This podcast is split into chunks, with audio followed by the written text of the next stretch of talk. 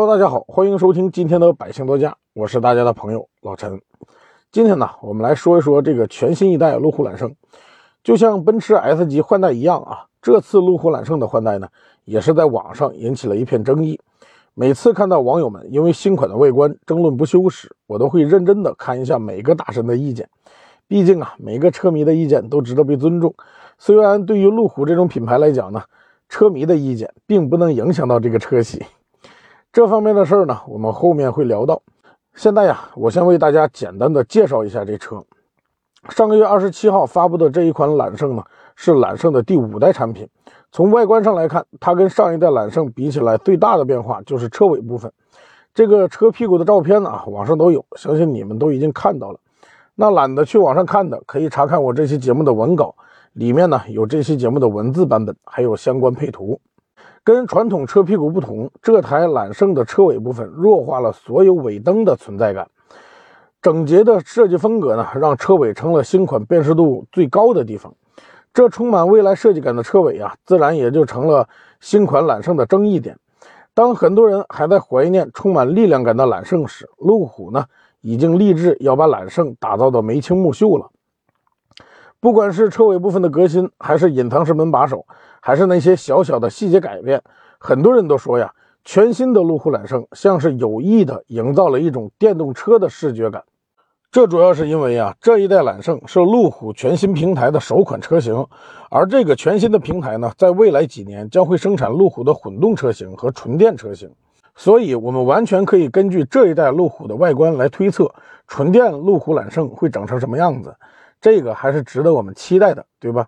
但是呢，我相信路虎啊不会给我们太多的惊喜，因为沿用以前的设计风格是路虎的传统。像这次揽胜尾部的重大变革，对于路虎来讲已经是大刀阔斧了。跟其他豪华车企的大胆革新比起来，揽胜算是最保守，而且换代最慢的车型。如果从1970年推出的第一代揽胜算起来，五十多年的时间，它一共才推出了五代产品。而一九七零年的第一代却整整沿用了二十六年。当时的揽胜呢，几乎只有一个竞争对手，那就是吉普的瓦格尼尔。大家可以查看我的文稿啊，里边有这个第一代揽胜跟吉普瓦格尼尔的配图，大家可以看看。其实呢，当时的吉普瓦格尼尔甚至啊比这个路虎揽胜还要豪华。大家可以看一下啊，即使这车充满了年代感，但是呢。从第一代揽胜的设计风格到了今天呢，揽胜还在用。最典型的就是特殊的车身比例，还有上下分段式后备箱。所以你就算找一个不懂车的人过来啊，把第一代揽胜和现在的揽胜放在一起，他也能看得出来这是同一款车型的新老款而已。只不过呢，这一代揽胜的设计概念还是全地形工具车，以实用为主，跟豪华呀搭不上边儿。豪华的概念呢，是从一九九四年的第二代才有的。从这一代开始，揽胜呢，好像除了重视自己的越野能力之外，还格外重视自己是不是豪华舒适，行驶感受呢，也是跟上一代完全不同。我们看过香港片的都知道，那个年代的港片里，揽胜的出镜率还是挺高的。只不过呀，那时候我们还小，以为这车呢，就像北京吉普一样，是个破越野车而已。可是呢，接下来的揽胜几乎是颠覆认知的一款车。那就是2002年上市的那一批，这些车呢出现在了大街上，出现在了豪华夜总会的门口、大型洗浴的停车场，像什么 KTV、高级酒店的停车区也随处可见。当时年龄还小的我，很直观的、肉眼可见的感受到了揽胜带来的气场和豪华。当时我和我的小伙伴们呢，对揽胜都非常的向往，觉着呀，这才是男人的车，成功的象征嘛，全村的骄傲。当时的感觉呀。真的就像是电视剧《蜗居》里张嘉译对海岛说的那样，呃，在这儿我给大家可以插播一段录音，大家听听是不是这种感觉啊？我说海藻啊，这可不是一般的吉普车，这是路虎，英国皇室的专用座驾。你觉得它难看，可我觉得它是车里边最好看的一款。是吗？可是我怎么一听别人说好车都是奔驰、宝马呀？这开车的男人，有血性的都希望拥有一款路虎。在城市里憋得久了，都希望自己能像一匹野马一样，一头鬃毛，迎风飘洒在草原上长大。路虎就是男人的腿，空中吹拂的风啊！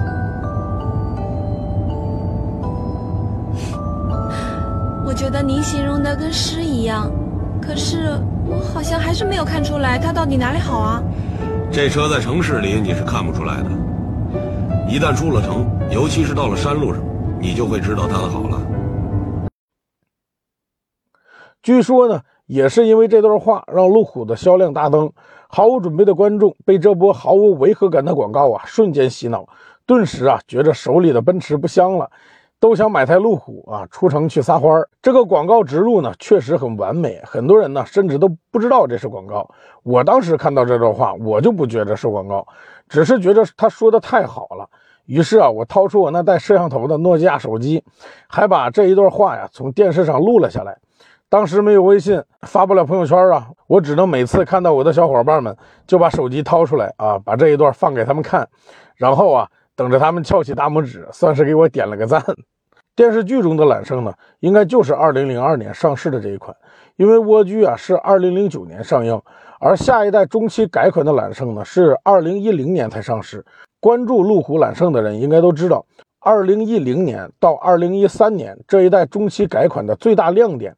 是揽胜搭载了路虎最新研发的5.0机械增压发动机，所以说2002年一直到2013年，虽然经历了中期改款，揽胜的整体性能呢也得到了综合的提升，但是啊，它其实都是同一代车型，而路虎落下小毛病多这个口碑，也是从2002年这一款揽胜开始的，因为早在那个时候啊，揽胜的整车就已经有了大量的电控系统。那它有大量的传感器，底盘结构又复杂，自然就会比别的车毛病多一些。现在的揽胜呢，仍然会有一些小毛病，但是啊，我问了很多车主，他们都不以为然，觉着小毛病不可怕。奔驰、宝马、保时捷也有小毛病，只不过呢没有被放大。这就好比人设一样，车呢也有车设，比如说特斯拉的刹车，凯迪拉克爱洗澡，路虎小毛病多，这些都是车设。这些车设呢。被网友还有自媒体啊无限放大之后，就成了很多人对他们的固有印象。有的人呢，甚至拿着三千块钱的工资，却在网上吐槽路虎小毛病多，不能买。其实呢，路虎真正的意向客户，他在乎吗？他不在乎的。上个月我在福特群里看到了一个蒙迪欧大哥，直接换了一台揽胜。大家都问他为什么选择路虎啊？为什么不选择奔驰、宝马、保时捷什么的？大哥呢很有耐心，详细的解答了他选择揽胜的原因，写了满满一屏幕啊，一千多字的回复，大概意思呢就是路虎情怀加同级别中最专业。路虎情怀就不用多说了，很多人都喜欢路虎，从小就是这一点呢跟我一样。你看我就一直在说路虎的好，因为我喜欢它，这叫儿时的梦想，早晚必须要实现的，对吧？那昨天晚上我儿子还问我说：“爸爸。”为什么你晚上还工作呢？我媳妇在旁边跟我儿子解释说：“你爸爸都是为了你们呗，啊，给你们挣钱呢。”我呢一听啊，我却说：“我说我可不是为了你们，我是为了我的大路虎。”我儿子呢，他有一个卖车的爸爸，虽然才五岁，但是呢，早对各种车呀耳濡目染，他清楚的知道路虎长什么样子。于是呢，他马上也表态啊，说长大以后一定要努力工作啊，也买一个大路虎。你看。这就叫儿时的情怀，小时候就埋在心里的东西。至于说同级别中最专业，说的是路虎这个品牌。现在你想买一个豪华 SUV，你脑海里跳出来的第一个品牌是什么？那有人说了，奔驰 GLS 就挺好。这话呀说的没错，奔驰 GLS、宝马 X7、保时捷卡宴都挺好，但他们都不是自己家标杆产品。这就像我们平时买手机一样。那天我在公司里吐槽自己的手机不好用，说以后再也不会买这个牌子了。那我的同事就说：“你买手机要买它的旗舰机，它旗舰机好不好，你才能判断这个品牌好不好。”你看这话说的多有道理啊！奔驰 S 级、保时捷911，这才是他们的标杆旗舰，他们都是跑车轿车做的比较好。那保时捷卡宴、兰博基尼乌瑞斯，甚至于劳斯莱斯的库里南，他们这些 SUV 都很豪华，但是。他们是来干什么的？那是现在人们需要一款特别牛掰的 SUV，他们呢顺应潮流，给他们打造出来的赚钱机器。所以说，他们并不纯粹。这么多汽车品牌有历史的 SUV，其实只有两个，一个就是路虎，另一个就是吉普。可惜呢，吉普犯了战略性错误，加上老东家不给力，已经跟豪华无缘了。路虎的豪华 SUV。专业有历史沉淀。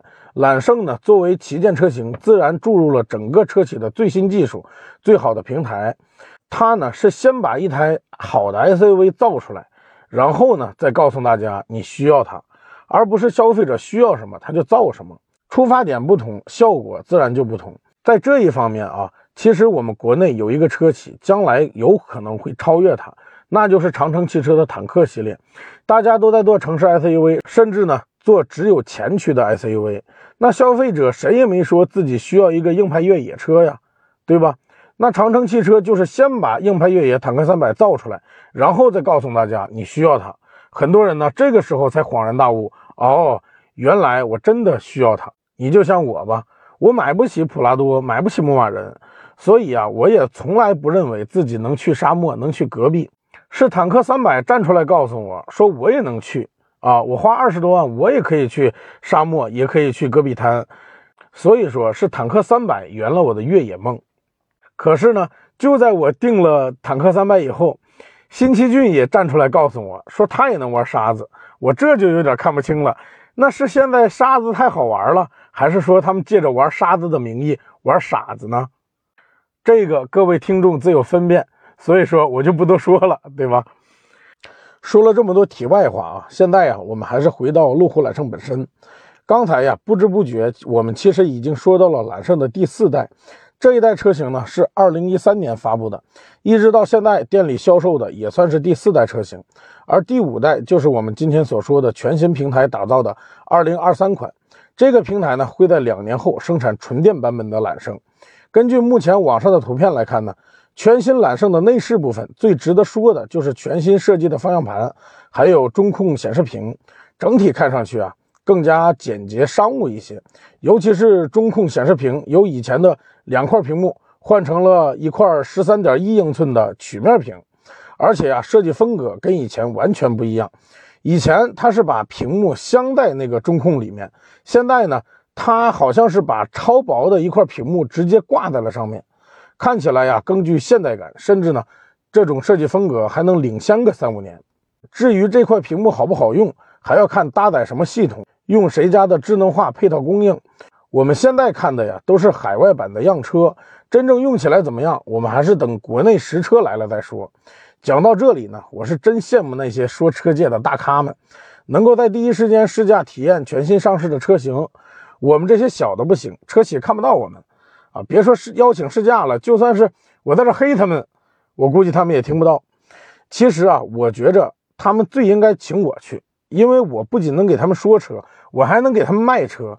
那全国各地我认识那么多经销商，认识那么多的综合汽贸，对吧？所以说他们找我简直一箭双雕。所以啊，希望听我节目的老铁们啊，你们能够多多关注我，点点订阅。咱们要是有一定的影响力了，买车肯定能便宜啊。那句话怎么说来着？一台车我也给你们批发价。不要觉着呀，你一个小小的关注，一条评论，一个点赞不重要。我们小时候都学过一句话，叫做“星星之火可以燎原”。我干货分享的动力呢，源自于你们的支持。好了，今天的节目就先到这里。点赞与评论呢，是对我最大的支持。你们的每一条评论，我都会回复。感谢你们的收听与陪伴。我们呢，评论区接着聊，拜拜。